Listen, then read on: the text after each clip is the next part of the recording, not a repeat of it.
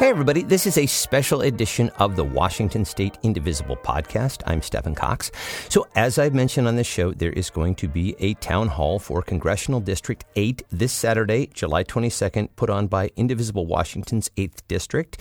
And joining us now to talk about it is the event's distinguished guest and speaker, Congresswoman Pramila Jayapal. Congresswoman, welcome. Thank you so much. So, uh, of course, I would like to talk about the town hall, but first, very quickly, I would love to get your thoughts on what has been happening in the Senate with health care. Uh, I know that you were fervently opposed to the Trump care bill when it came through the House, uh, and now the latest CBO score for Mitch McConnell's plan to do a straight repeal will result in a staggering 32 million people without insurance by 2026. Very quickly, this seems like an opportunity for Democrats to take the lead on health care. How would you like to see that play out? Well, I think that there's a couple of things. First is that we have to make sure this thing is really dead, not only Trump care, but also the repeal, because I'll tell you, it has it has seen life pumped in at the last minute. That's how they got it through the House.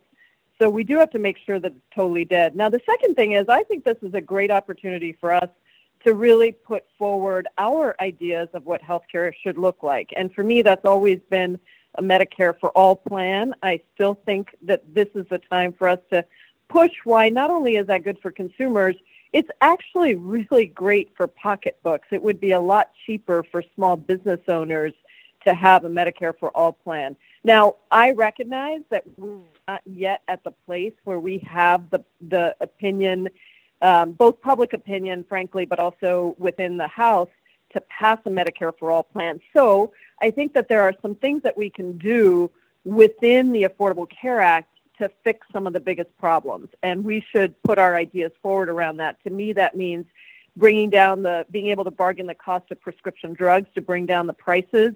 Um, and it also means making sure that we have a public option so that states like Washington, where we actually could pass something like that and move something like that, would be able to move to that kind of a system and then show that it really does work. Well, that is something that is certainly going to come up at the town hall event, uh, I'm sure during the Q&A. Uh, so let's talk about the event. Like I said, this is happening on Saturday, July 22nd in Auburn. Uh, and since it is a town hall for Congressional District 8, Congressman Dave Reichert was invited. He declined the invitation.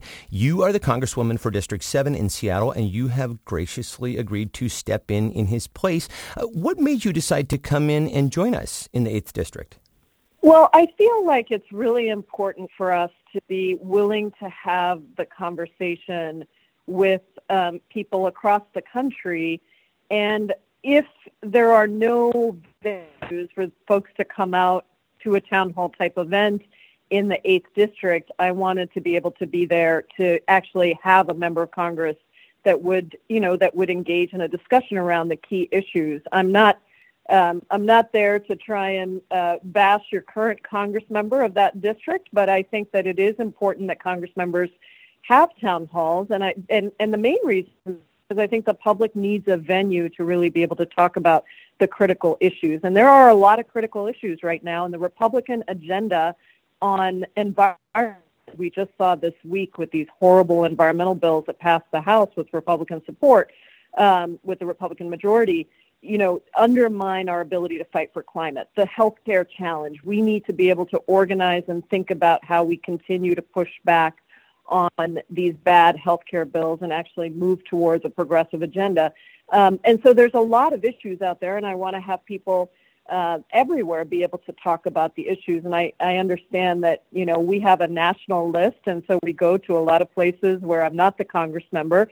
We'd love to have Congressman Dave Reichert there, frankly, and I, um, I wish he was going to be there. But I'm, I'm certainly looking forward to having the conversation with the public about uh, really what our democracy looks like and the issues that are at stake for their kids and their families.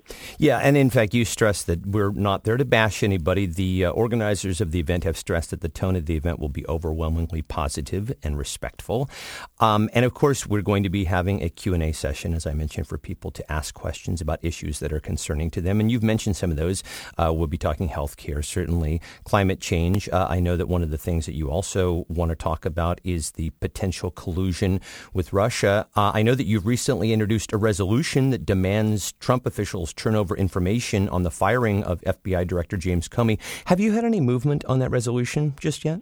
No, what happens with a resolution of inquiry is a tool for the minority to force the majority to actually respond to, uh, you know, respond on an issue. So they have 14 days to um, put forward a response, and then it would have to go to the Judiciary Committee for a hearing. So we are preparing for that because it either has to go to the floor to be voted on or it has to go to committee. And my guess is it won't go to the floor, it will go to the committee. And so we've had one other resolution of inquiry like this. Uh, Mr. Nadler, at the very beginning, first couple of months, introduced right. a resolution of inquiry, um, which I was also a part of co sponsoring. And so we are preparing for uh, Chairman Goodlatte to call this for a hearing into the Judiciary Committee. And it fundamentally says, you know, we need to be calling in um, and investigating Mr. Sessions, Attorney General Sessions' so-called recusal, and then um, his role in the firing of James Comey. We need to be investigating um, whether or not there were tapes recorded at the White House. And, you know, the point I would just make here is that every committee of jurisdiction in the House and the Senate, except for the House Judiciary Committee, has had hearings on these issues. Um, the Senate Judiciary Committee just announced that they're going to have Donald Trump Jr. and uh, Paul Manafort testify before them. Chairman Goodlatte and the House Judiciary Committee are the it, it, it is the only place where we actually have jurisdiction over these issues, and yet we have we have yet to call a single witness forward on this critical issue of whether uh, our Constitution has been violated and how a foreign government influenced our election and what we do to make sure that that doesn't happen again. Absolutely. Uh, it's kind of mind boggling that we would have to think about something like this in 2017, but here we are. Uh, just one last question. Um, we talk a fair amount on this show about the role that Indivisible plays in pushing back against the Trump slash GOP agenda. I'm wondering if, if you could just say a couple of words about how you see the role of grassroots groups like Indivisible in the uh, age of Trump.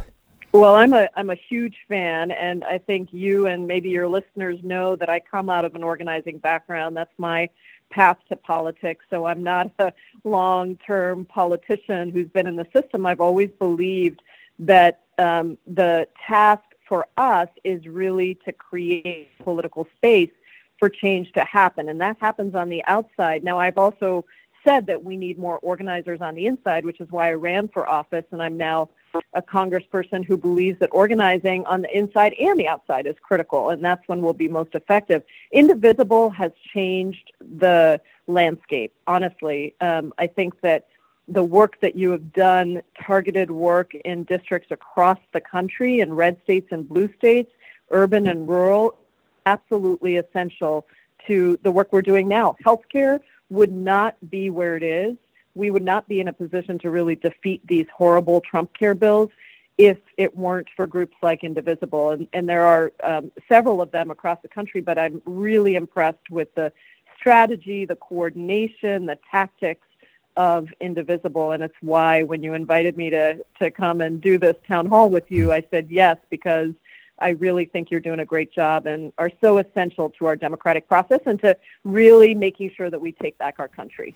Well, we are very much looking forward to seeing you on Saturday. And guys, listen, if you haven't seen the Congresswoman speak at a town hall, I saw her speak in Seattle. She's incredible. You're in for a real treat. Congresswoman Pramila Jayapal, so great to speak with you, and we will see you on Saturday. Great to talk to you and see you on Saturday. Thank you. And that's it, gang. We hope to see you all there this Saturday. Again, it is July 22nd at Green River Community College in Auburn, starting at 3 p.m. Uh, in addition to the Congresswoman, we will have a number of speakers, including Julie Negrin, whom you heard on the show on Tuesday, as well as Melissa Showett, who is National Indivisible's regional organizer for the state of Washington. It's going to be a great event. For more info, you can head to Facebook and search for public page Indivisible Washington's 8th District. So there you go. Hope to see you guys there. Bye.